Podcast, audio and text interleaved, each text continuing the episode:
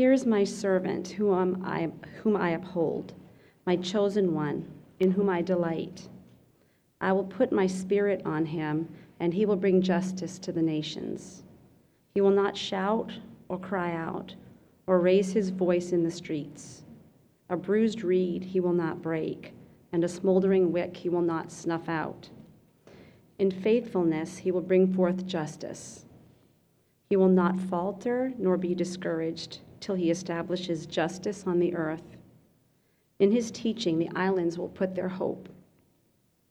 This is what God the Lord says the creator of heavens, who stretches them out, who spreads out the earth with all that springs from it, who gives breath to its people and life to those who walk on it. I, the Lord, have called you in righteousness. I will take hold of your hand. I will keep you and will make you to be a covenant for the people and a light to the Gentiles, to open eyes that are blind, to free captives from prison, and to release from the dungeon those who sit in darkness. I am the Lord, that is my name. I will not yield my glory to another, or my praise to idols. See, the former things have taken place, and new things I declare. Before they spring into being, I announce them to you. This is the word of the Lord. Good morning, everyone. As you're finding uh, Isaiah or looking on page 9, I just want to bring you greetings from brothers and sisters around the world in Central Asia. It was our privilege to facilitate some training uh, with team leaders who are working in lots of places in Central Asia, and I assure you, God is at work in that part of the world. It's so encouraging to see places where five or ten years ago there were no Christians and no churches. Now there are churches and they're doing leadership development and they're healthy churches. It's just a great privilege for me to bring you greetings, sort of through those who work with those who are involved in establishing these healthy churches. So that's a great privilege for me. As you turn to Isaiah 42 or look on page 9, let me begin just praying one more time. God, as we open your word today, would you help us uh, to see the Lord Jesus in all his glory? Would you help us to give him the glory and the praise? Now may the words of my mouth and the meditations of our hearts find acceptance in your sight. O oh Lord, you are our strength and you are our Redeemer. Amen. So I've titled the message today, The Servant Savior is Coming. It was an absolutely critical mission that had failed again and again. And so, what God is doing in sending the servant Savior is providing a superhero of sorts, not to trivialize who Jesus is as our great God and Savior not to make light of what Jesus has done, but to connect this passage a little bit with our day and age. A brother from India wrote something about this that got me thinking. Superheroes. For some of us who are older, it used to be just the children that would read about superheroes. They weren't really in the movies. Superman was a comic book. And there were others. But now there are movies. And so the superhero theme or genre is something all of us can connect with time and time again sequels. First it was Superman, then Spider Man, and then I'm not going to be really good at this Iron Man, and then The Invincibles. All of us nowadays can connect with that sort of superhero theme. The Spider Man series is not just for kids. And I wonder if this superhero notion uh, isn't in some ways appealing to a human condition in all of us. We know instinctively, because of the vestiges of God's image, that we were made in God's image, however sinful and corrupted that image is. We, we realize that things are not as they should be. All is not right in this world. There is injustice. We don't relate to one another as we should.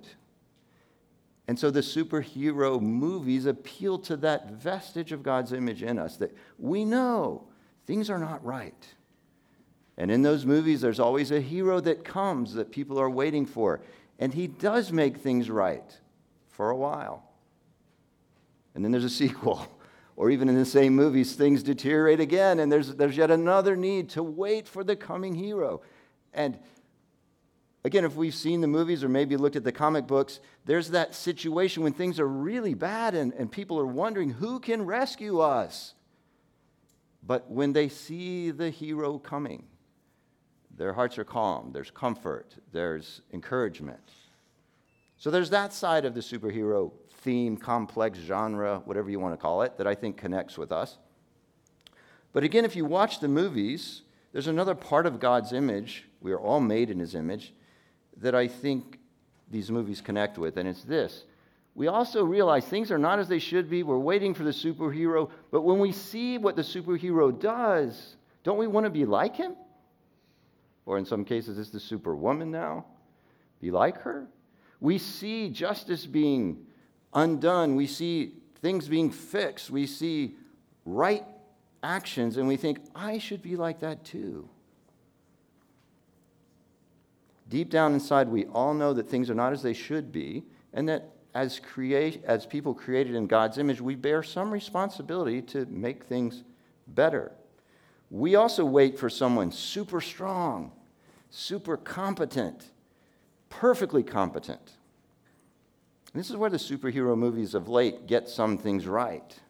We also want that person to be gentle and compassionate, kind and empathetic, to use his strength, but in a way that helps those who are weak and needy. We want that superhero to come and rescue us and save society and creation and make things right once and for all. Well, as we turn to Isaiah 42, the good news for us is that God gives a picture to the people in Isaiah's day that there is a chosen servant coming who will make all things right, who is gentle and empathetic, who is kind and compassionate, but who will succeed. His mission will be accomplished. So here's what we're going to do this morning. I'm going to try to frame this passage a little bit, and then we're going to look at it in three different sort of pivots or points. So, first the frame, and then I'll give you the pivots. So, where are we when we get to Isaiah 42? It's always good to kind of ask, you know, when you're in a mall and they have that little uh, arrow, you are here. Okay, you're not there, you're not there, you are here. Where are we? We're in Isaiah. Well, where is that? Okay, this is a time in which God, let's just back up a minute. God created the world. There was a flood. He gave a promise to Abraham and said, You know, I'll bless you and you'll be a blessing to the nations. Then we have the deliverance from Egypt. We have Moses, a whole theocracy, a government set up, rules, the Mosaic law. Live like this and you'll receive God's blessing. If you don't live like this, there will be judgment and curses. Then we have David and Solomon and some kings. And at this point in the life of Israel, you are here Israel has been disobedient. God's people have not done what he said, in spite of repeated uh, instructions and warnings. They were idolatrous. They were not loving God with all their heart and soul and mind and strength. They were not loving their neighbor as themselves. And if you look at the first chapter of Isaiah, there was injustice. Jerusalem was a corrupt city. And so, as God had told them in the Mosaic covenant, you will be judged. And so Isaiah looks forward to the day, this is 700 BC, even after Isaiah's day, Israel will be taken off into captivity in Babylon. And children, you know the story of Daniel. That's the time Isaiah is talking about. When those three friends of Daniel, they were, they were in the lions, uh, in, the, in the fire, and uh, they lived among people and were faithful to God, even though those around them were not. That's where we are right now. Israel, Isaiah is looking forward and saying, The time's coming when you will be in exile, Israel, and I want to tell you about a superhero who's coming. I want to tell you about the coming Messiah. One more kind of framey piece for us. Sometimes we think of prophets as forth tellers who predict the future, and they certainly did that. Absolutely. But we don't always think about prophets as forth tellers, not that forth, F O R T H tellers. Those who say to God's people, Look, The covenant said this if you do not stop disobeying, you're going to get this God's judgment. They're like covenant lawsuit enforcers. So when you read the prophets, you might think, here we are in the courtroom. And in Isaiah chapter 1, it's a cosmic courtroom. Isaiah summons, speaking for God, heaven and earth, come and listen. I have a case against my people. They have been unfaithful. Let me detail for you the charges against them and what's going to happen if they do not turn once again to me. So think of the prophets both as those who predict the future, but also tell forth here's what God said. If you would just do what He said, things would be okay. But if you don't, judgment is coming. One last frame piece. Even when judgment was going to come on God's people, the prophets also talked about the coming day, the messianic age, the last times when a great and perfect king and prophet and priest would come and things would be different. The kingdom of God would come and blessing, shalom, justice, when relationships would be right when they were coming. And so, this second half of Isaiah, where we are in chapters 40 to 66, begins with these words Comfort, comfort my people. You've probably heard this in the Messiah if you listen to music at Christmas or Easter. Yes, Israel has been judged, but God promises comfort. And so the people hearing this particular text, passage from Isaiah, were probably wondering things like this. We know that God said to Abraham, I will make you a great nation, and I will bless you, and through you all the nations of the earth will be blessed. We're in Babylon. We're a long way from Jerusalem. What about the promise? How can God judge his people and still fulfill his promises to them? How does that work? Okay, to our passage. The three things we're going to talk about. The motivation for the servant Savior's mission is in uh, verses 8 and 9 and verse 5. We're going to start there, not in verse 1. Then we'll look at the servant Savior's mission described. So, the motivation for the servant Savior's mission, verses 5, 8, and 9 the servant Savior's mission described in verse 1 and 4, and then finally, the servant Savior's mission guaranteed in verses 6 and 7. So we'll start with verse 5 and then 9 and 10. The motivation for the servant Savior King's mission. The servant is coming because God's glory belongs to God alone. So it is God's glory that is the supreme motivation for this mission. Look at what he says in verse 5. He made it all. This is what God the Lord says. He who created the heavens and stretched them out, who spread out the earth and all that comes out of it, who gives breath to its people and life to those who walk on it. And then in verse 8, I am the Lord, that is my name. I will not give my glory to another or my praise to idols. This is how the logic works. I'm the creator of the whole world, the whole universe, not just Israel and Judah, not just the geography of Israel. I made it all. All creation should be glorifying me, says the Lord. I will not give my glory to another. I think what he's saying, kind of to God's people, is Have you forgotten Genesis 1? Like, I made all this, and I intend for all creation to give me glory. Idolatry is an abomination in God's eyes. So it's the glory of God that motivates this mission. And I wonder sometimes if we today need to be reminded of this. I know I certainly do. The servant's mission is designed to solve an idolatry problem because the nations and people are not giving God the glory that he deserves. And I wonder how often do you think about the fact that God wants to receive all the glory for everything you ever think, say, or do? I mean, one of our problems as followers of Jesus, even, is that we, we kind of like the praise, don't we? We, we kind of are okay. God gets, we'll give him, okay, on a good day, we'll give him like 80%, but we, we have like 20% of the glory. It's a little praise left for me. Yeah, that's not a good idea. Thank you, Luke, for praying this morning, not unto us, but unto your name be the glory forever and ever. If this is true, we know it is, it's not a good scene. It's not a good act. This is not a play we want to run to try to get glory for ourselves. All the glory should always and only go to our Creator God. I haven't done a thorough search on this. Maybe someone will do it and report back.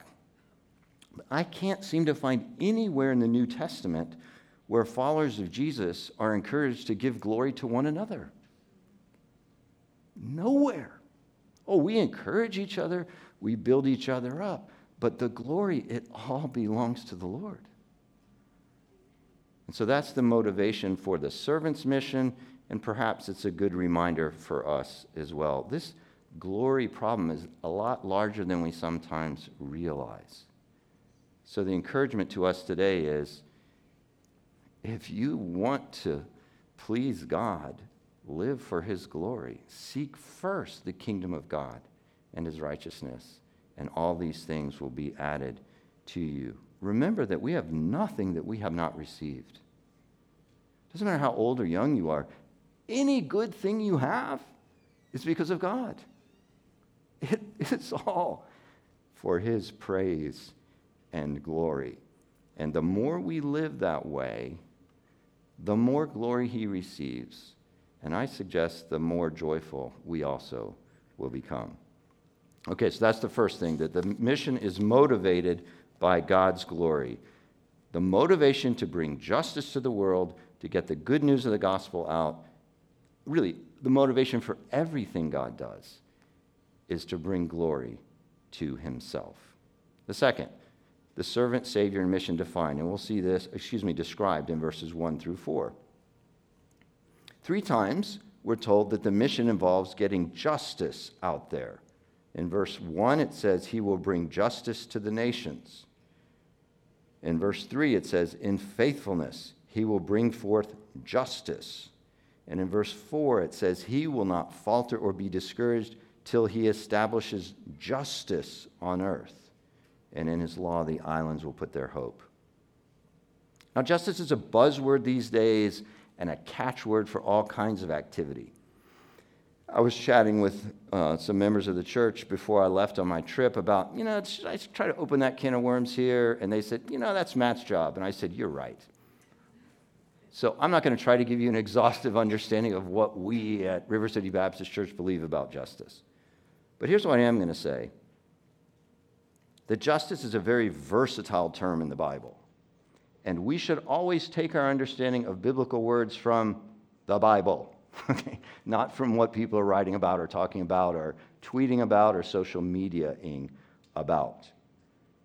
We always need to read carefully, and we shouldn't assume because justice is understood this way in this passage that it's understood exactly the same way in another passage. It's a very versatile term. Isaiah's readers, I suggest, and listeners would have associated the word justice with the right and proper administration of dominion and kingship. So this is royal language here. It was the kings who made sure that justice happened. Isn't it great that we have a great king in Jesus? When the word justice is used, it implies a royal kingdom where things are done right. And again, a very simple way to think about justice is this it's right relationships. And where it differs from much of what we read and hear about in today's world is right relationships with God. There's a, there's a vertical aspect to justice. And of course, there's a horizontal aspect to justice. So when we read the word justice, we should think right, proper, true, God honoring relationships between people, but also the creator and the creature. So it's the Creator God who decides and explains what is right and what is just. I'm the Lord, he says. I made all this. I give life and breath. I've spread out the heavens. In fact, even as Mark, uh, Matt's been teaching us from Mark, even that process of seeds growing, everything that springs, I, I'm in control of all of that. So you want to know about justice? You might want to consult me since I'm the creator and since I've given you a lot of instruction. Uh, you know, it's kind of like, how do you know how to use this thing? Well, you look at the user manual. right? God's given us a user manual for just relationships right here in Scripture, and we need to pay attention to that. But the point is the mission of the servant, Savior, King is to bring justice to the whole world, to the nations, even the islands. God is on a mission to bring glory to himself as he extends right relationships with himself and with people and even with the creation throughout the world. That's in part what the mission is and how we can understand it. But notice too something else about this mission. He will not shout or cry out, it says, of this servant, whom we know to be Jesus, by the way. We're reading the Bible like Christians, and Jesus understood himself to be this servant. We're studying Mark together other Sundays. I think you'll hear echoes of this. Maybe you've wondered, why doesn't Jesus like announce what he's doing? He says, don't tell anybody. And then he goes off by himself. He does another miracle. Then he does this. And he's just kind of under the radar. Well, verse 2 this servant, Savior King, will not shout or cry out or raise his voice in the streets. Hmm. So he's not running a popularity contest. He's not going to try to have a political campaign. He's not going to be like Cyrus, who came and rescued Israel temporarily and delivered them from Babylon. He's not a bully. Interesting. He will not shout or cry out or raise his voice in the streets. It sounds like the one who said this Come unto me, all you who are weak and heavy laden, I will give you rest. Take my yoke upon me and learn from me, for I am meek and lowly heart. Sounds like the one who said, Blessed are the meek, for they shall inherit the earth. Sounds like what Paul says he says, Be completely humble and gentle. This is our superhero. He's not about popularity, but he is about accomplishing his mission. And then he gives us two really clear images in verses 3 and 4. A bruised reed, it says, he will not break, and a smoldering wick he will not snuff out. I think the picture there is two different images, but they're really interesting. Think about like a tall reed, maybe you've seen by a river. It's growing tall. If it's been there a really long time and been beaten about by the wind and the rain, maybe even hailstorms or something, tornadoes, hurricanes, it, it, it breaks in the middle and just kind of flops over. Like, what good is it for? Like, you can't make a flute out of it. You can't even play fun games as a child with it. Like, a reed that's like bent, broken, what do you do with that? Well, of course, he's talking about people here. And it says, A bruised reed, our servant Savior, King Jesus, will not break we might be tempted to say, I get rid of that thing. What good is that? What good is that person? Oh my. Let's not say that. He will not break a bruised reed. And again, as we look through Mark, we're going to see Jesus time and again reaching out to the very people that society has said are worthless. He will not break a bruised reed. Praise God for that and a smoldering wick he will not snuff out. It's another picture. We don't use candles much anymore, but sometimes we go camping or we've used candles, and occasionally the power does go out. I think what he's talking about there could be two things, but the application is the same. Some people think it's like when you're trying to light the candle, you know, it, will it, it'll burn a minute and it just kind of smokes. You're like, ah, snuff that thing. Like, get another candle. Like, this one's not going to work. Maybe that's it. Or maybe it's the candle that's burned all the way down, the wick's like at the very bottom of that oil lamp, and it's just smoking now. There's no light left, there's no flame. Ah, it's, psh, snuff it out. Let's get another one. That's not what he does. Wow. Is that good news or what? Maybe you came here today and you feel like the reed or the wick Life's beaten you about and battered you. You're struggling. You know, it's for young and old. Maybe you're just kind of getting started in, in the Christian life. You're not making progress. Understand this Jesus isn't going to come along and snuff that wick out. He's not going to come along and knock that reed out of the way. That's not who our suffering servant, Savior, King is. It's not what he is like. And again, we'll see this time and again in Mark as Matt leads us through the passage. So, of course, he's not talking about reeds and wicks. He's talking about people when he says this.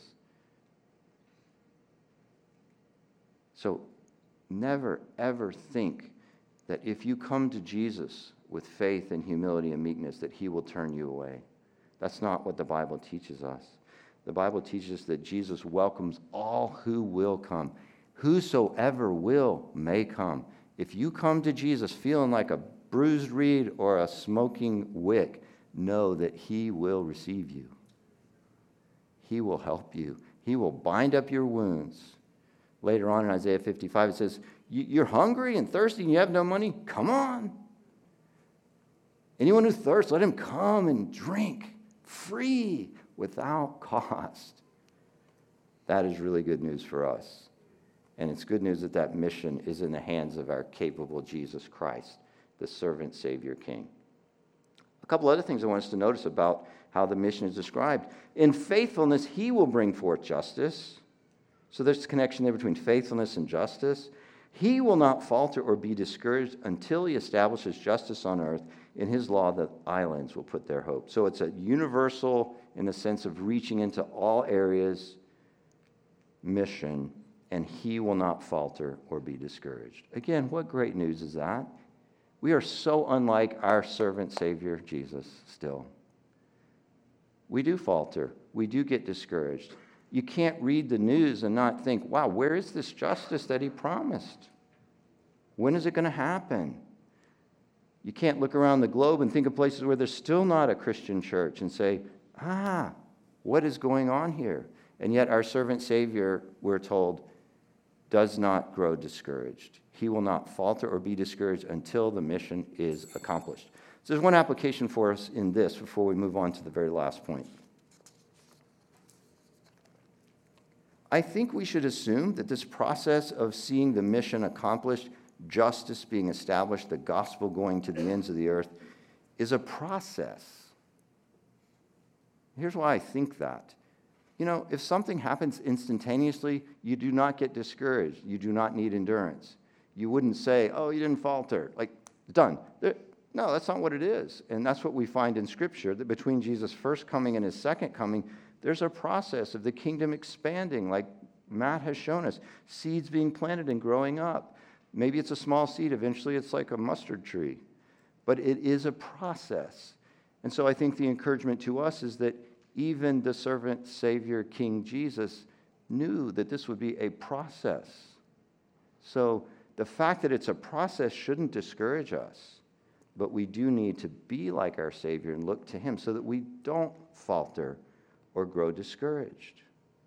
You know, one of the things about seeking justice today outside the church in the world is when do you want justice? We want it now. Oh, I'm sorry. It's not the way it works. We want justice. When? Now. Ah. And if you're here and you're not a Christian, or you, you're just kind of on the outside, you're not sure if you're a Christian, you should understand what the Bible teaches is if you have not yet put your faith and trust in Christ, you do not want justice now. Because the Creator has claims on your life. He made you, and you've spent your life up to this point giving someone something, maybe yourself, maybe your career, maybe relationships, sports, school, the glory that He rightfully deserves. And He deserves an infinite amount of glory. And instead, you've taken it for yourself or given it somewhere else. And that's what the Bible calls sin, falling short of the glory of Christ.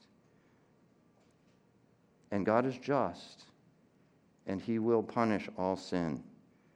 But the good news is that He's provided a way for us to have forgiveness of sins. Like the bruised reed and the smoking flax, He's not going to snuff us out if we'll come to Him and say, I repent, I turn from my sins, I see now what Christ has done, that he lived the life that I should have lived. He always gave you glory and never once arrogated it for himself in a way that didn't honor you. I need forgiveness. That's the only way that God can be just and justify you, is to pour out his just punishment on Jesus Christ, who never once did anything wrong, who never faltered or was discouraged, who never mistreated the bruised reed of the smoking flax, who always did what was right and just, who did not shout or cry out, who, even as he was taken to the cross, spoke no deceit, never was there sin found in his mouth, in spite of being treated very unjustly by a host of people. You need a Savior like that. The good news is he offers that salvation to any who will come to him. And there are plenty of people in this room, and I myself be happy to talk to you about that more uh, if you wish. and Stick around as long as you want or get together with you. Okay, so this, the, the, the mission described there, the motivation for the mission, then finally, the servant Savior's mission is guaranteed. Let's look at verses 6 and 7. This is great news. I mean, it's good news so far. This is really good news. I, the Lord, have called. Okay, the Isaiah in the first little bit, it's God in a sense saying, "Here's my servant, son, Savior, King Jesus. This is what he's like. This is what he's going to do." And then it's as though God turns to Jesus and speaks directly to him. I, the Lord, have called you my servant in righteousness. I will take hold of your hand. I will keep you and make you to be a covenant for the people and a light for the Gentiles, to open eyes that are blind, to free captives from prison, and to release from the dungeon those who sit in darkness. I don't know if you noticed, some of you, when you read, uh, have read the, the first chapter in Genesis, excuse me, at one point it says, God said, Let us make man in our image. Well, that's interesting. I thought we were monotheists. I thought there's only one God. Yeah, there is only one God, and He exists in three persons. And even in Genesis 1, we have hints of that. And in our passage here, the reason the mission will succeed in part is because all three persons of the Trinity are committed to it. Did you see that in verse 42? I will put my spirit on him, on Jesus. And if you've been here as we've looked through Mark, what have you heard? That at Jesus' baptism, the Spirit descended upon him. And what else does it say? He's the chosen one in whom I delight. What did the voice from heaven say? God the Father to the Son, This is my beloved Son, with him I am well pleased. Father, Son, and Holy Spirit united together, likely having made this determination about this mission before the world even began. I'm going to make it happen. Let's get together. No, no. He doesn't say, You've got this servant as God speaks to him. What does he say? We've got this. Father, Son, and Holy Spirit. We've got this.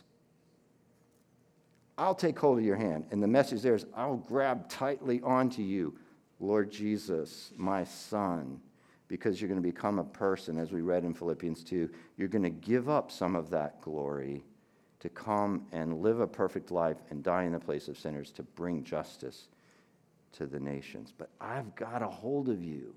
So when Jesus prays in the garden, not my will, but thine be done, he knows the Father's got a grip on him, and this mission is going to succeed.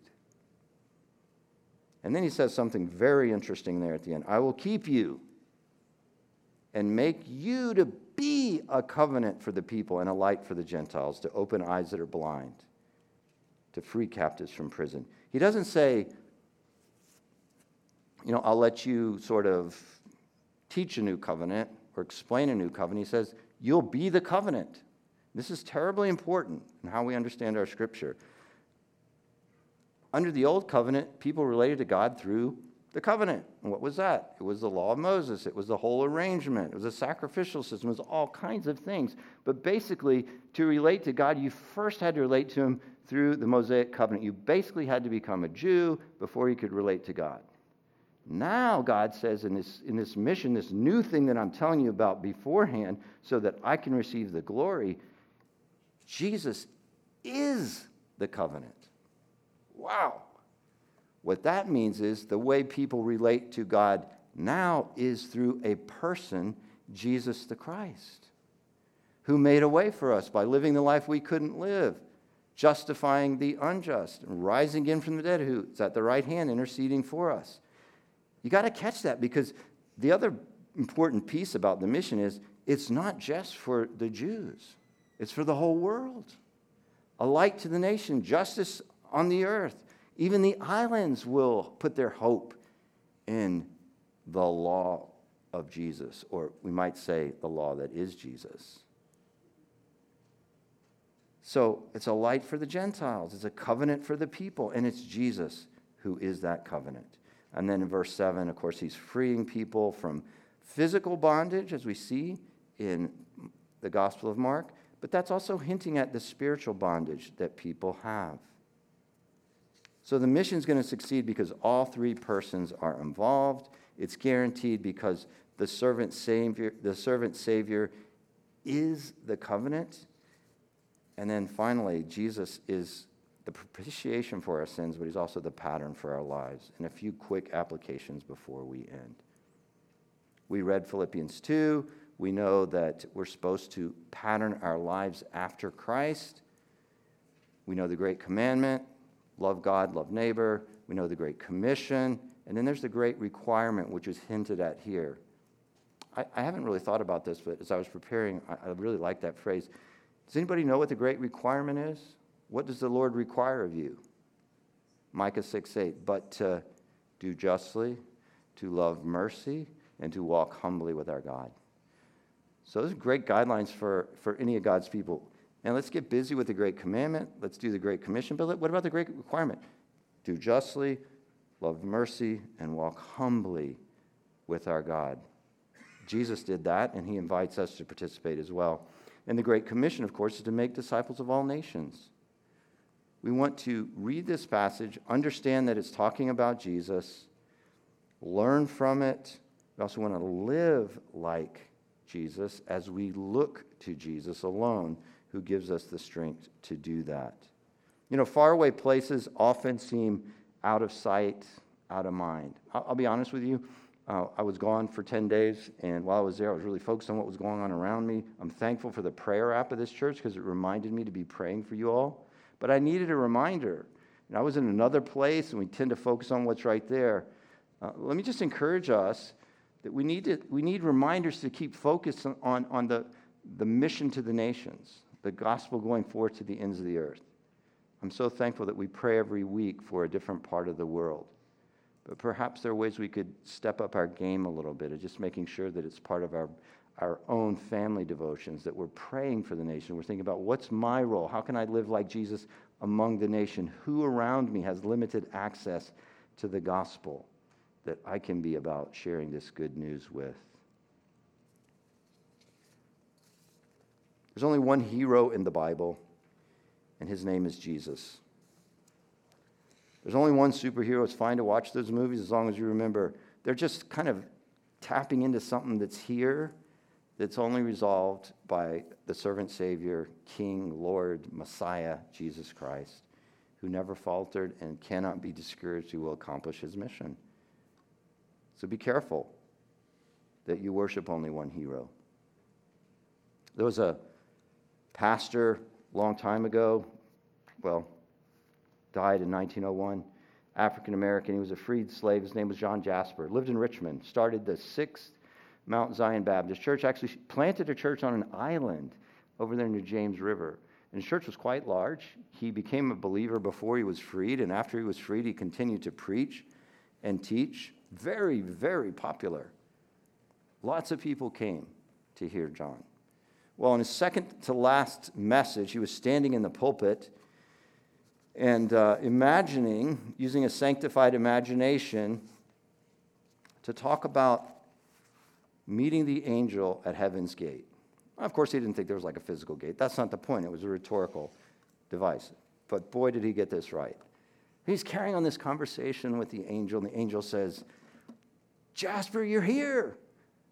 All those guys you talked about in the Bible. Who do you want to meet? You want to meet Moses?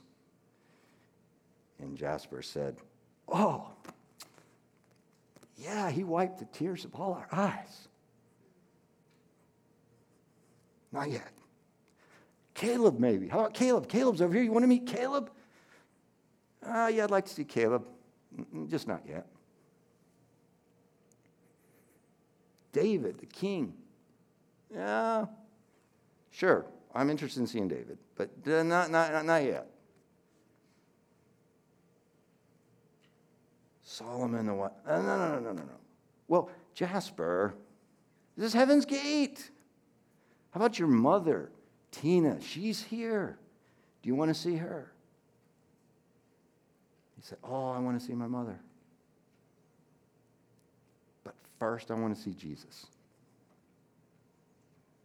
I want to gaze into his face for a thousand years. He's the only hero I really want to see. I think that's a good word for us. Let's pray. Our great God and our Heavenly Father, how we thank you that the mission is sure and certain. You've guaranteed it, Father, Son, and Holy Spirit. Lord, would you help us to live more like Jesus? Would you help us to look to Jesus and help us to give you all the glory you deserve? Thank you for the good news of the gospel. May we walk by faith. In Jesus' name, amen.